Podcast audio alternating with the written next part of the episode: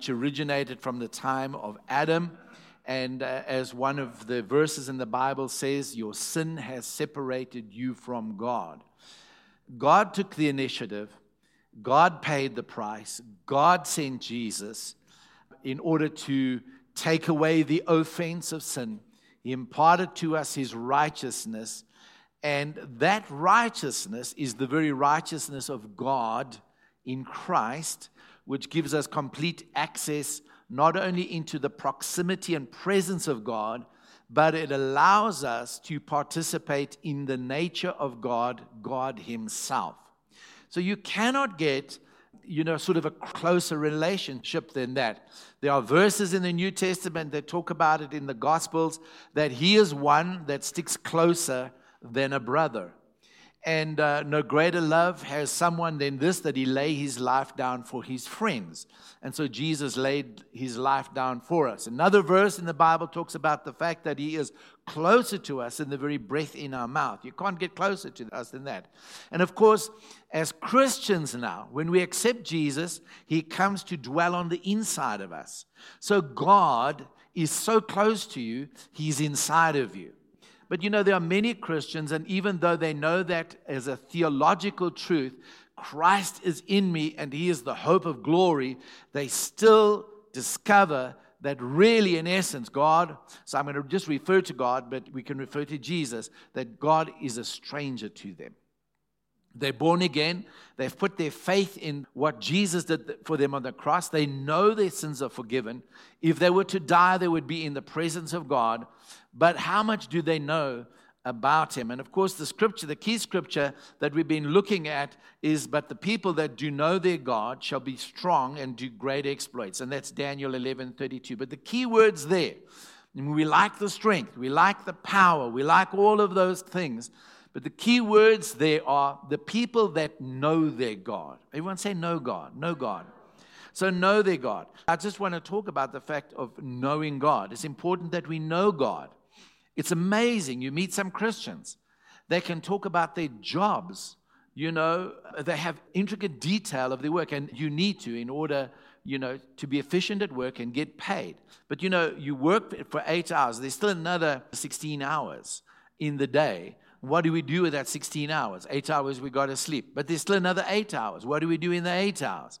You talk to a lot of Christians, they know more about what right diet that we should be on they know more about their hobbies. They know more about, you know, which exercise gives you a six pack.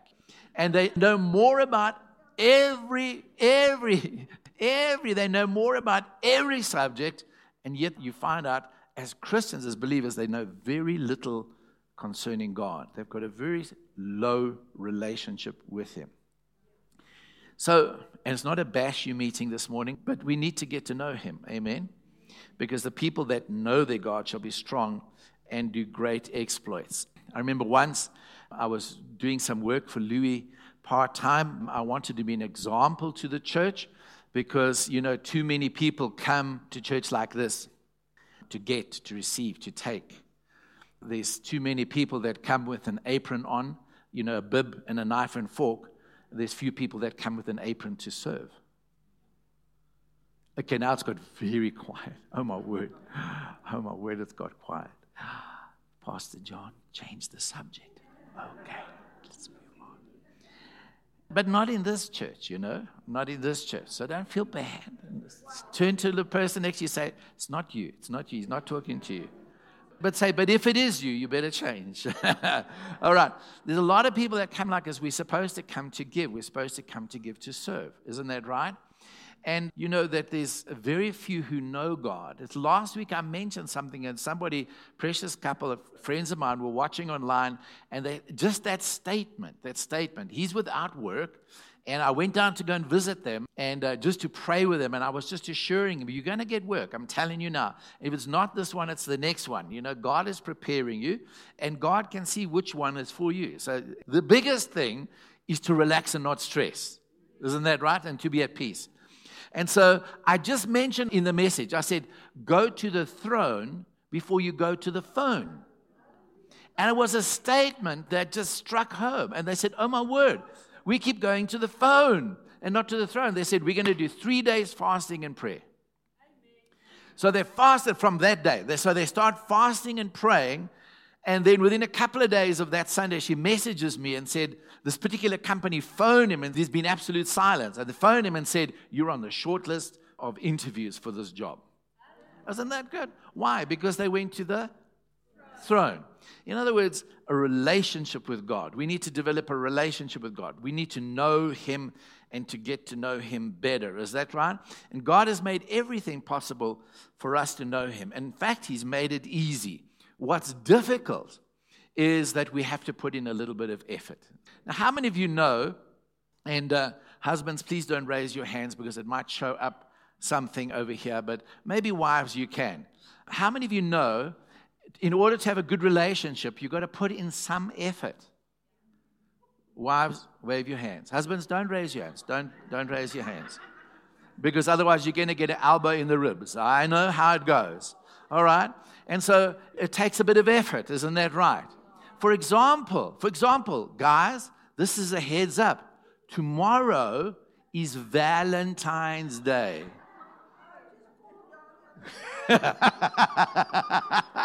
Tomorrow is Valentine's Day. Is that all right? It's a little bit of work, a little bit of effort. Do something nice to communicate to your darling that I love you. Okay, don't come with all this nonsense. It's an over commercialized day and it's not Christian. Fooey. Come on. Christians have picked up that day and we've given it archetypal meaning. Is that okay? Come on, we've sanctified those days. So what if there's pagan roots? So what? So what if there's pagan roots to Christmas? We've sanctified it and we give it its ultimate meaning. Is that okay? None of those people are going to ever stop me putting up a Christmas tree with decorations on. It, everything about it tells me about Jesus. I don't feel any demons when I put up a Christmas tree. Neither Valentine's Day. All right. So God has made knowing him easy, but it takes effort. So, John 17, verse 3, we've been saying this often. Now, this is eternal life. We think eternal life is coming forward in church one Sunday, standing there, repeating a prayer after someone. And, and, yes, they work and it helps. But listen to what Jesus says This is life eternal, that they might know thee, the only true God. Knowing God is eternal life. I wonder if maybe the reason why we struggle with a lot of things in our Christian walk, how we struggle to receive a lot, maybe, just maybe it's connected to the fact that I don't really know Him. Because they might know thee, the only true God, and Jesus Christ, whom they sent. So we get to know God by knowing Jesus. Now listen to Second Chronicles 16, verse 9. It's a verse I've not read in this series. For the eyes of the Lord range throughout the earth to strengthen those whose hearts are fully committed to Him. You know, it's amazing. I don't know if you've been around for a while and, and maybe you remember when you first got born again and you were just so absolutely in love with God, you know? A brand new born again Christian is, there's a sense in which they should actually be locked up for a while. I mean, because they're wild, eh? I mean, if it looks like it's got breath in it, if it even moves, it gets witnessed to. You know, they want to lay hands on it, and they want to prophesy, and they want to whatever. Remember what it was like when you first got born again? Powerful. And God did incredible things. God responded to the excitement, God responded to this new, it's kind of like this new romantic love, this new excitement with Him. And God was responding. But isn't it amazing how, just like in marriages, our relationship with the Lord can just settle into a mundane routine. And eventually, you find in marriages, a married couple that have been together for so many years, you know, they look at each other after 60 years and they're going like, who are you? I don't even really know you. Because for the past 40 years, you've hardly talked. Moving on, moving on, moving on. You know, we need to keep getting to know one another. Is that right? And so our relationship with the Lord needs to keep developing. Now, key to it, the third point, the key to it is we need to have a correct theology concerning God. I'm so glad I don't live in the medieval times where God was portrayed as a fierce judge. And, you know, the moment you step out of line, he's going to strike you dead with bolts of lightning. That is what Martin Luther feared about God. One day, he just about collapsed. He was out in a field and there was a thunderstorm and a lightning bolt, and he thought it was the judgment of God coming to kill him. Serious. Serious. And so it skews our whole concept, it skews our whole understanding of God. But praise God for the message of grace. When grace came, we started to realize that actually God is good. Isn't that right? Taste and see that the Lord is good. Psalm 34, verse 8. Taste and see that the Lord is good. God is a good God. God is kind. God is gracious. God is our heavenly Father. Is that okay? And, we need to know that. I remember a young man, and I've shared the story with you before, but there's many new people over here. But for me, it was such a profound, profound story because it demonstrated the incredible love that God has for people, for his children. And, um, you know, I was traveling a lot, ministering overseas, and in this particular church in Wales, the one morning I woke up, the Lord said, Take what money you have and go to the church. And when you get there, you're going to meet a businessman. And as soon as you meet him, you to take the money out your pocket and you've got to sow it to him and tell him that God is going to double his business in the next year. So I said to the Lord, I said, uh, How will I know he's the businessman? How will I know who it is? What if there's 20 businessmen in the church? How am I going to know?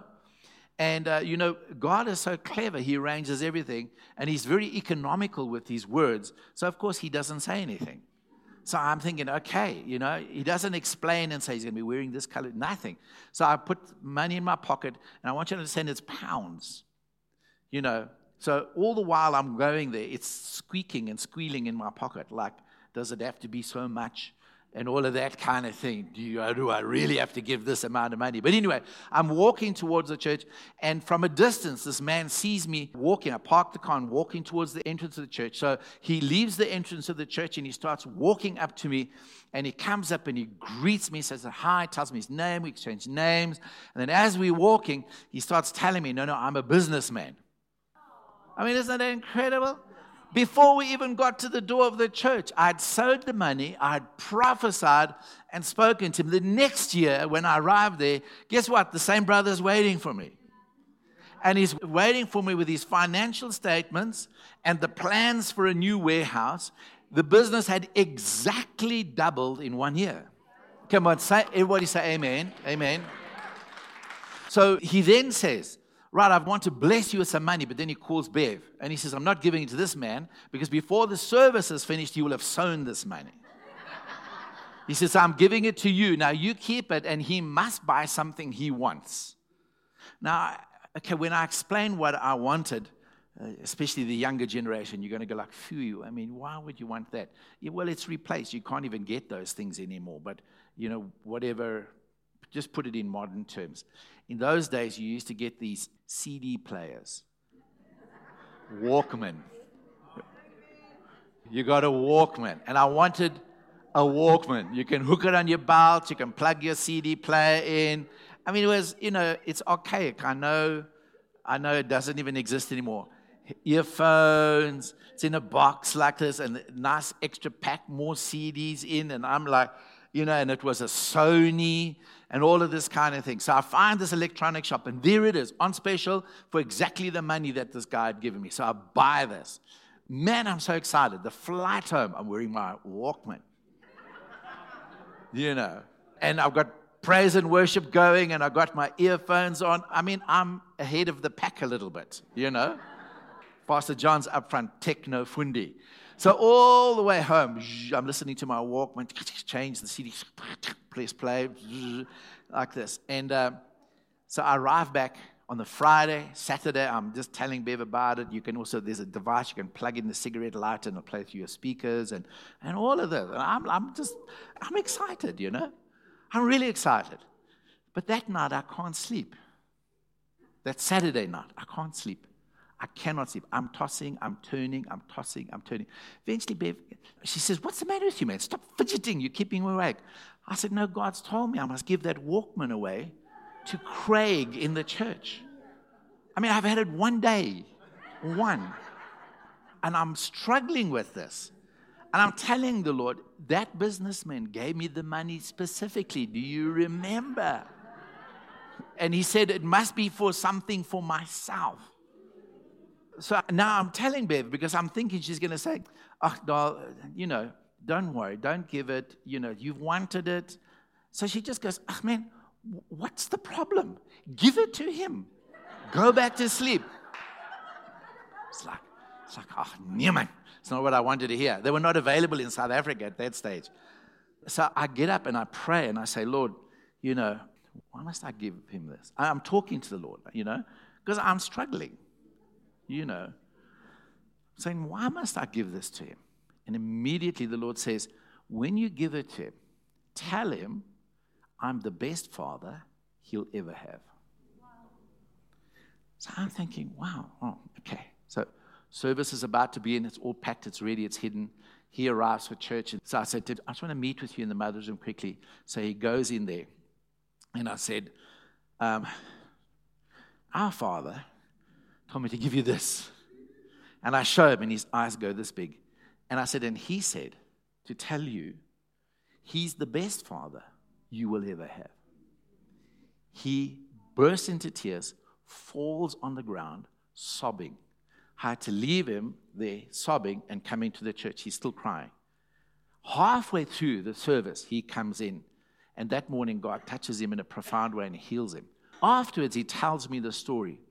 I don't know who my biological father is. He abandoned me and my mother when I was born.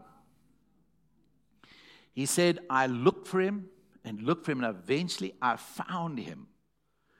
And I pleaded with my mother, and she kept telling, just don't do it. But I wanted a relationship with him. I found him, I went to go and see him.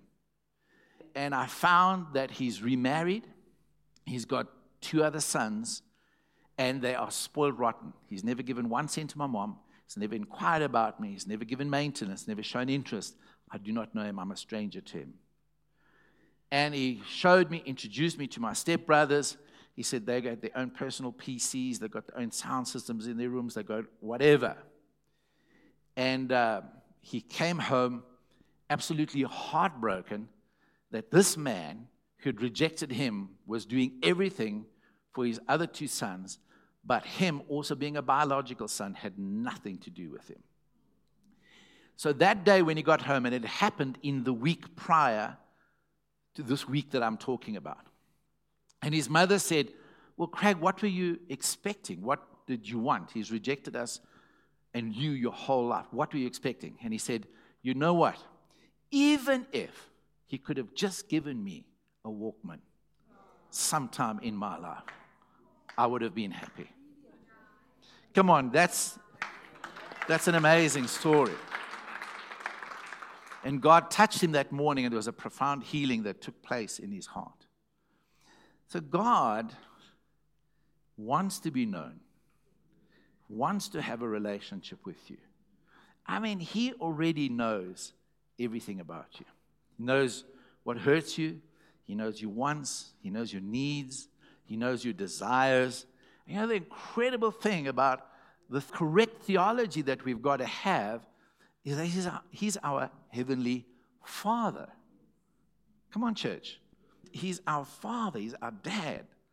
And that's why we pray, Our Father who art in heaven, hallowed be thy name. God is not against you. One of the greatest revelations that came to me in grace was that if God be for us, who can be against us? Come on, someone say something. So God is for me. He's not against me. He's not against me. Even if I've blown it, I've made mistakes, I've sinned, I've lacked wisdom, I've really been stupid. I've done, you know, crazy stupid things. But God is still not against me.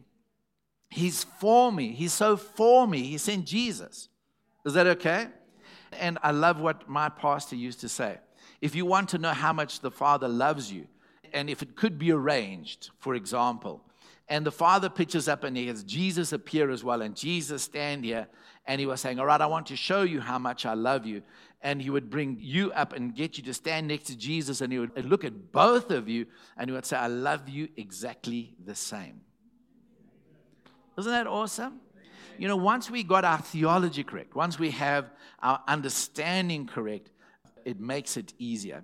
So we've been moved from sinners to saints, servants to friends, from no people to sons. So we are sons in identity. We're bride in intimacy. We're servants as only as far as our service is concerned. But as far as righteousness as we are saints. And then furthermore, according to relationship, we are friends with God. It's an amazing thing that God has done all of that for us. God wants to talk to you. God wants to share his counsel with you. God wants to speak to you. God wants to tell you things. God wants a relationship with you more than what you want with him. So, I love this. James chapter 2 verse 23. And the scripture was fulfilled which saith Abraham believed God and it was imparted or imputed unto him for righteousness. Listen to what James says.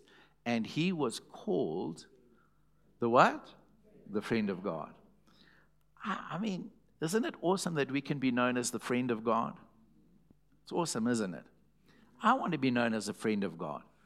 Pastor John is God's friend. The basis for all relationship is a little word called trust.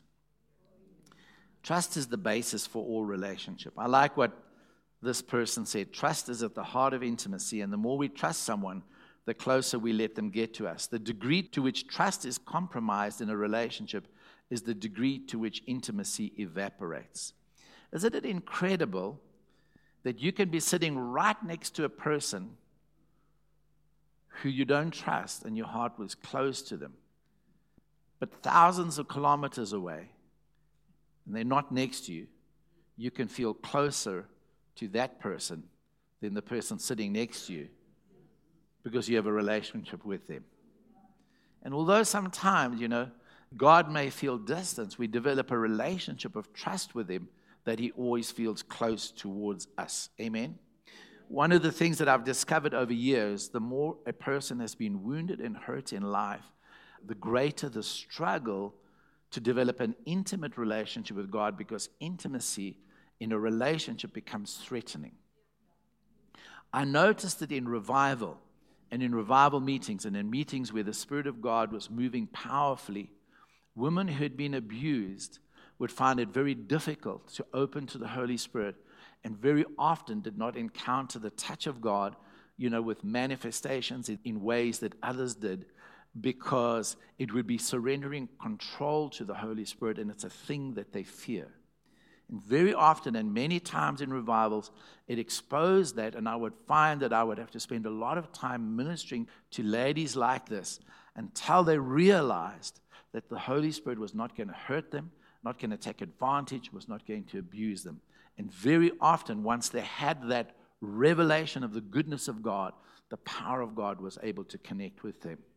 There are men that have been abused and uh, men that are brought up very strict by their, their fathers, that maybe were rejected, maybe spoken down to, maybe not acknowledged, and maybe not treated as well as another brother or, or another sibling. And so a father figure to them is not a fuzzy feeling sort of notion. And so correct theology is important because we need our hearts healed. Are you with me, church? But I want you to understand that's the process that you're in now. That's what God is doing. God is healing you to a place more and more and more where you can have a relationship with Him. Okay, so there was a lady that, I, that we knew in this church, and she really struggled with the notion of a father because her father abandoned her mom and her sisters. And they spent more time out on the streets because the father was always drunk and then coming home and beating them up and kicking them out of the house. And so they spend much of the years of their lives growing up out on the streets and fighting for survival. And then they get saved. And You talk about a loving Heavenly Father. I mean, God has to heal that. You understand what I'm saying? to where they get to the place that all the complications in their lives, you know, because it affects the way you relate to others. And so God has got us in a process of healing. And that's why, you know, the word is so important. You know, somebody said this a couple can sit in a restaurant, there can be a candlelight, romantic music, and you know, it can kind of be just the right atmosphere, and they're sitting there. But all of the periphery, all of those things, doesn't make them feel closer together and closer to each other unless there really is a basis for a relationship and then there's trust. Amen? So you can do all of those things, but it doesn't do anything. So, listen, church, you can come to a church, you can have the greatest worship, you can have the presence of God like this morning, you can have the greatest teaching. It doesn't matter. All of those is romantic settings, but if you haven't connected with Him and God hasn't touched your heart, if this isn't the measure of healing, you probably won't feel that close to God. But what God is doing all the time is He's trying to draw us in. God is endeavoring to heal the hurts of our hearts so that we get to a place where we understand He's a good, kind, wonderful, loving Heavenly Father, and He wants a relationship with us. Amen. And so you find that there's very few Christians in the world today that can be likened to Enoch. And Enoch walked with God, and he was not, for God took him. So I'm going to jump along now, and I wanted just to go very quickly to five practical steps. Are you ready? Five practical steps, practical, fiercely practical, really practical things you can do to grow your relationship with God. Number one, you need to prioritize God. You've got to give Him time. You have to spend time with Him. Everybody say prioritize. We need to develop a heart of intimacy with God. Abraham was a friend of God. Listen to what David said in Psalm 73, verse 28. He says, For me, it is good to be near to God. James 4 8 says, Draw near to God, and he will draw near to you. So we need to prioritize God with priority, with priority. So you got to make time. You got to diarize. Is that okay? I'm just going to tell you the first time a prophet ever came to this church. I mean, I was really excited, Prophet Ed Traut. And I just thought, I'm such an awesome man of God that he's going to call me up and I'm going to get this glowing amazing, wonderful prophecy. And everybody in the church is going to be really jealous because of my prophecy. I thought it's going to be absolutely incredible. So, anyway, he's pointing people out, pointing people out, and he's prophesying. Yeah, but this is good prophecies, accurate. I know the people. It's like accurate, accurate. I'm thinking, whoa. Then, so yeah, it's just brilliant. It tried, brilliant. This is prophesying, prophesying. So then he goes, right, man of God, it's your turn now. I'll let you for last, sitting there. So I'm thinking, whoo, it's gonna, it's gonna shine, you know? Glory is gonna fall. And uh, so I come and stand forward, and uh, Bev's holding my hand. So then he says, I think it was nonverbal communication, you know, her holding my hand. And it was just like that touch communication. So he says, Man of God, God says, from now on, you better take your day off. Bev squeezing my hand standing next to me, look at me, squeezing my hand, squeezing my hand. Says, Yeah, I need to just sort him out a little bit because he works too hard. He's just working all the time. Bev squeezing my hand with that, like, Yeah, I told you so look on her face. yeah, how many times have I said it and you don't think I can hear God, you know? And she's standing, That's my word. Exactly. Says, All right, I'm finished. You Sit down. Now I thought he was going to preach, you know, revival and, you know, all, he, he's got better. He has prophesied those things since. But the thing is, we need to give God priority. And one of the things that I was not doing was giving Bev priority and myself priority. And we need to prioritize. And one of the things that Ed Traut said to me afterwards, he said, John, if you do not prioritize and put it in your diary, everyone and everything else will crowd out that time. So you have to commit a time to it. Come on, church. This is practical. Okay, say amen, then I can move on. Amen. Second thing, know God by studying His Word. Now, that's like obvious. That's like, yeah, we know that. But you need to gain an understanding of God from the text of the Bible. But here is something that I want to encourage you to do try and read it in a place of solitude, number one. Secondly, personalize scripture to yourself. Let's take it for example. If you're reading the story of Peter walking on the water, get into the story and develop a relationship with the Lord. Put yourself in the story. And maybe what you could even do is you can try and apply it to your own life. And in the process, and I'm going to come to now, you can then even ask God questions. Lord, is there any area on my life that you want me to step out and to walk in the water? What do you want me to do? What situation is it?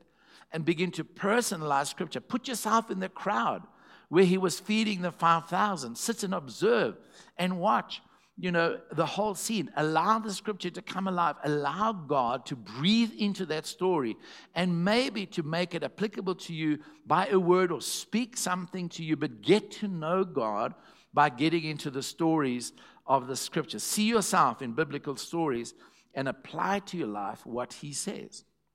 Whenever I teach on the subject of hearing the voice of God, I always tell people imagine Jesus sitting at the well in Samaria.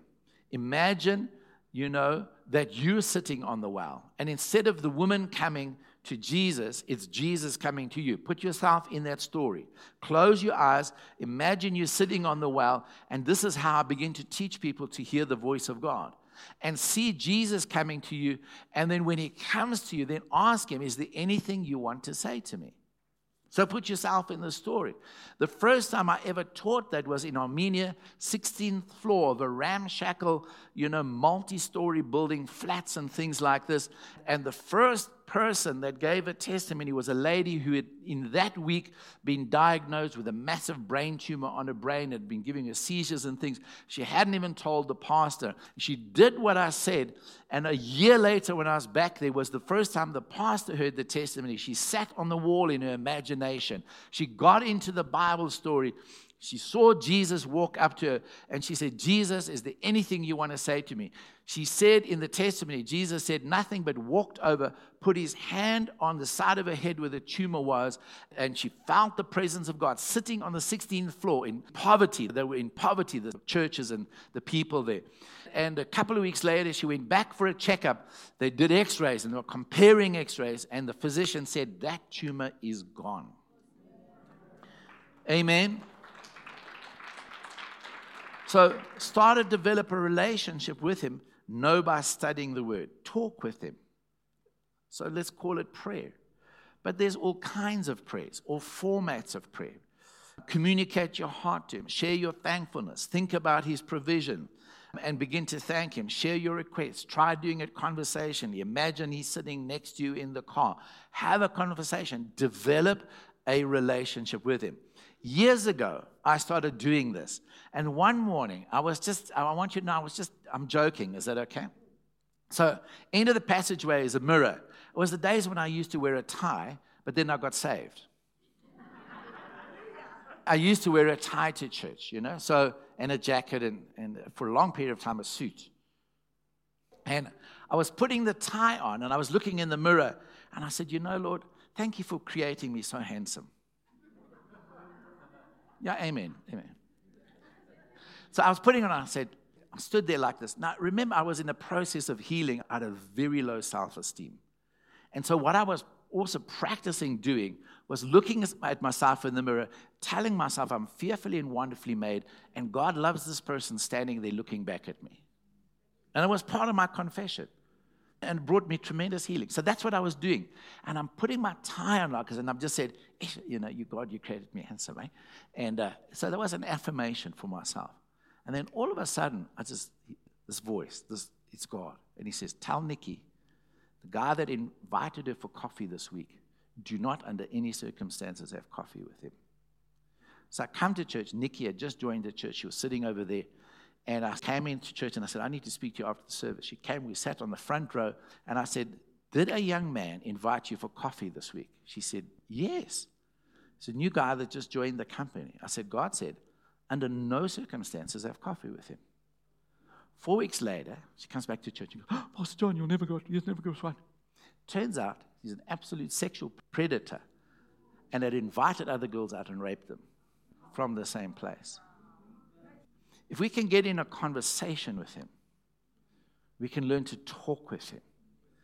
I mean, he will speak to us. Is that okay? He'll speak to us.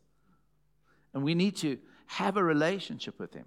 A lot of people want God's voice without the relationship. People want the gifts of the Spirit without the relationship. Listen, all those things come easier with the relationship. Is that okay? So I did it for a long time, practicing the presence of God, just talking to the Lord. And you all know the story, but for me, it was such a clear story. One time when I was at Spiritwood and I'm standing by the counter, and this lady walks up next to the counter. I was asking where Prophet Kobus was. She came to buy something. We turned around and walked out at the same time, and we're walking next to each other for about 20, 25 meters. And suddenly the Holy Spirit says to me, Have you asked yourself why you're walking next to her? So I said, No, I haven't asked myself. Should I be asking myself why I'm walking next to her? Now we're walking. And the Lord says, why are you walking next to it? I said, Lord, I don't know why I'm walking. Why am I walking next to it? So he said, Tell her the child will be well. And I'm thinking, I don't even know this lady. So she then walks to the car park. I walk into the hall where Prophet Kobus was. I sat down. Somebody, Usher comes running into Prophet Kobus and says, There's a lady here with a baby that was born with brain damage and wants you to lay hands. And I'm going like, Oh my word, is it this color car? The usher says, Yes. I said, God just spoke to me. So Annalise immediately stands up and said, And I didn't speak to her. I'll go and speak to her quickly. Annalise stands up and says, Hey, everybody, we have a disobedient prophet here. I'm sorry, I ran. I ran out and I said to the lady, when I was walking next to you, God spoke to me and said, The child will be well. She kept in touch with me for months, and God just restored that little baby's brain. Amen. Talk with God. Talk to Him. Talk to Him. It was a very significant period in my life. Very significant. I was raised under an extremely, extremely strict pastor, extremely pedantic, extremely strict, extremely unreasonable, extremely. And I mean, a lot of times I was thinking, yes, what he's doing is wrong, man. You know, he shouldn't be doing this. Why is he doing this? And one morning I was in the mirror, I was looking in the mirror, shaving, just, you know, and I was just talking to the Lord about some of these situations, and just suddenly the Lord spoke to me. He said, John, you know what? He said, You can do the right thing with the wrong motive. I'll call it wrong. But you can do the wrong thing with the right motive. I'll call it right. And that just had such an impact on me, it enabled me to endure the rest of the year with that pastor. God wants a relationship with you. There might not be a verse, but He has an opinion. So talk to Him. Talk to Him practice the awareness of His presence. Practice, become conscious every day. When you get up, He's with me, He's in me, He's here. Practice feeling Him. Sunday at church in worship is, should not be the only time we feel His presence. Am I making sense, church? I mean, we need to just enjoy the presence of God, Lord. Practice the presence. There's a brilliant brother, Brother Lawrence, wrote a book called Practicing practicing the presence of God. So listen to what he teaches. In essence, he teaches we need to move away from the place where we uh, are just fostering an awareness of his presence to where we are experiencing an abiding presence that then also has an impact on others. And Brother Lawrence, while he was washing, because as a priest, you know, and things like this, they would have turns. And while he was washing the dishes, he would be practicing the presence of God. But it wasn't long when the presence of God would be so abiding that it would attract people. People would be touched, lives transformed. They would be healed because when they got near to Him, they had contact with God. Is that okay? And I remember one time, you know, we go through seasons like this, and, and I think sometimes we need reminders like today. But I was doing that, and I was you know, actively pursuing it. I remember I was in a fishing shop and I went with Warren Brown. And we went to go and look for some certain flies because we were going to catch yellowfish on fly in the Vaal River. And I just walked into the shop and uh, the guy came up to Warren. He knew Warren, was chatting to Warren.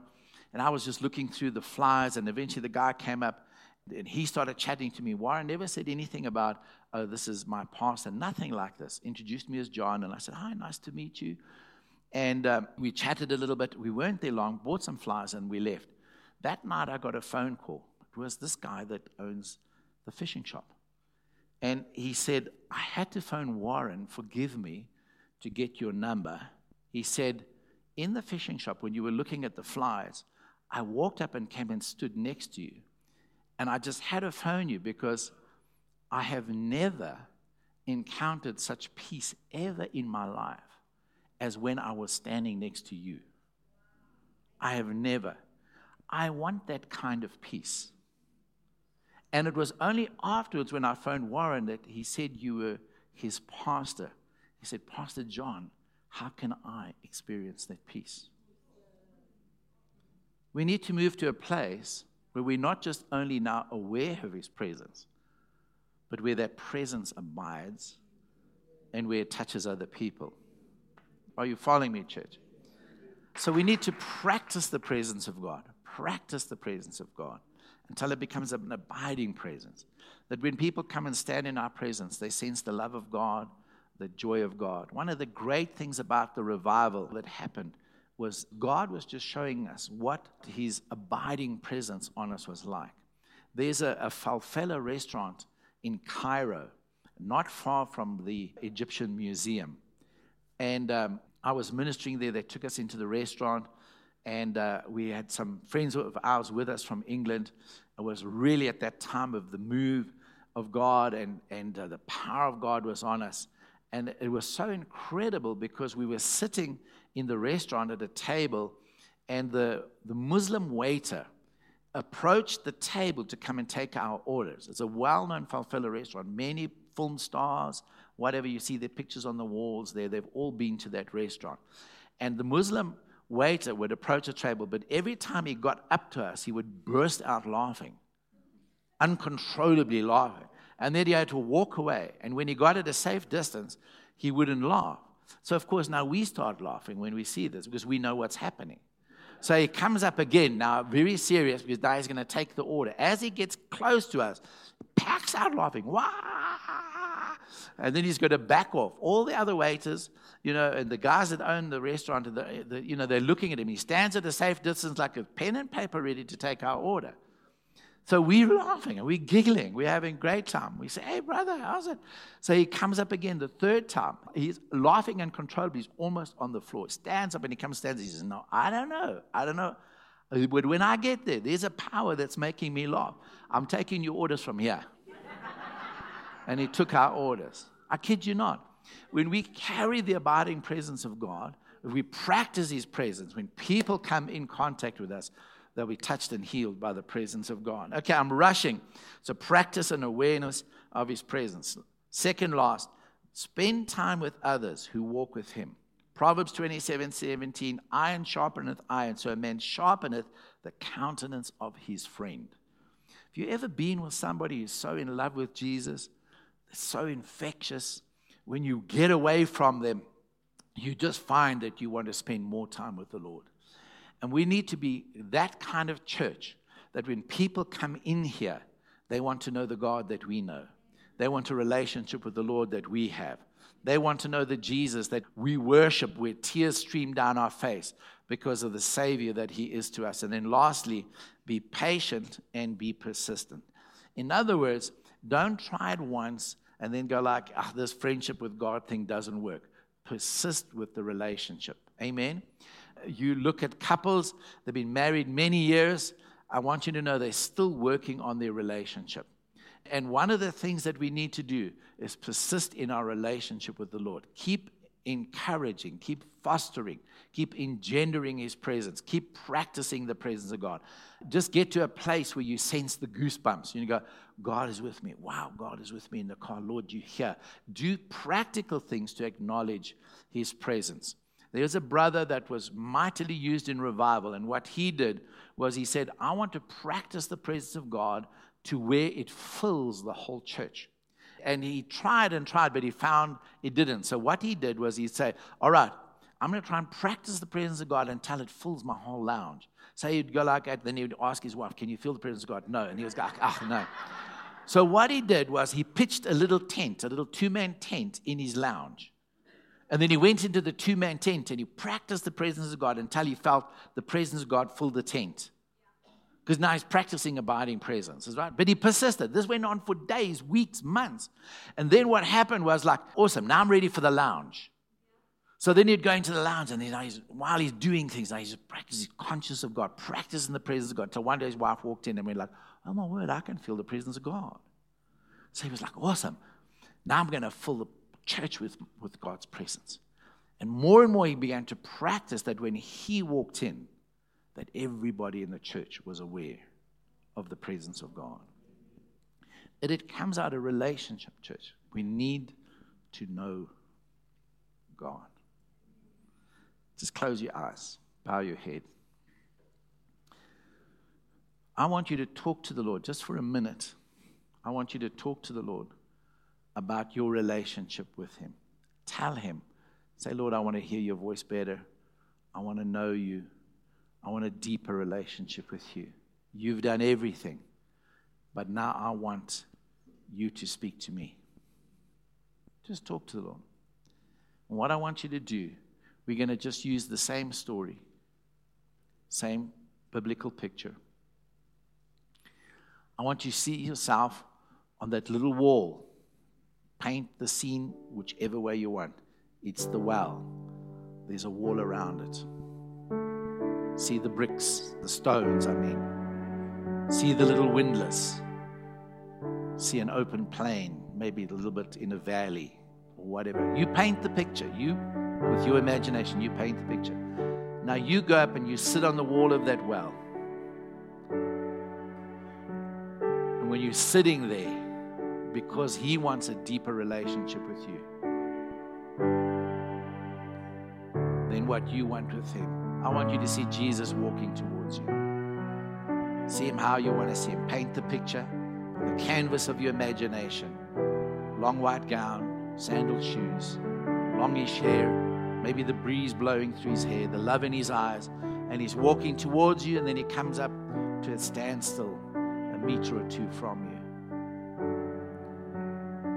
While you got that picture, while you've painted that scenario, that scene, in your hearts, I want you just to talk to him and say, Lord, what do you want me to do? to strengthen my relationship with you. What do you want me to do? And then let him speak.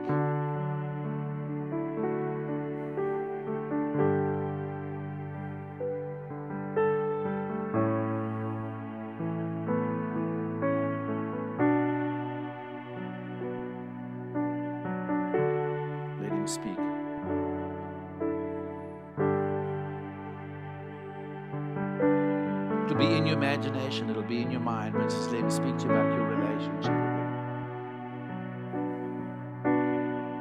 What do you want me to do? What must I do? What steps should I take?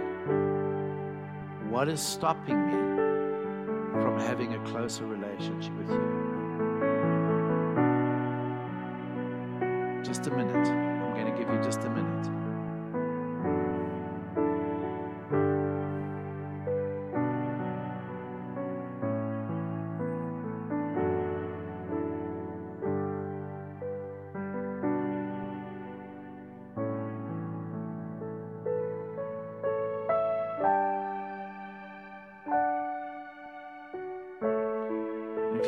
Sensed something, felt something, felt the Lord say something to you, I want you to acknowledge it. I want you to respond to Him and say, Lord, I'll be obedient. Lord, I'll do that.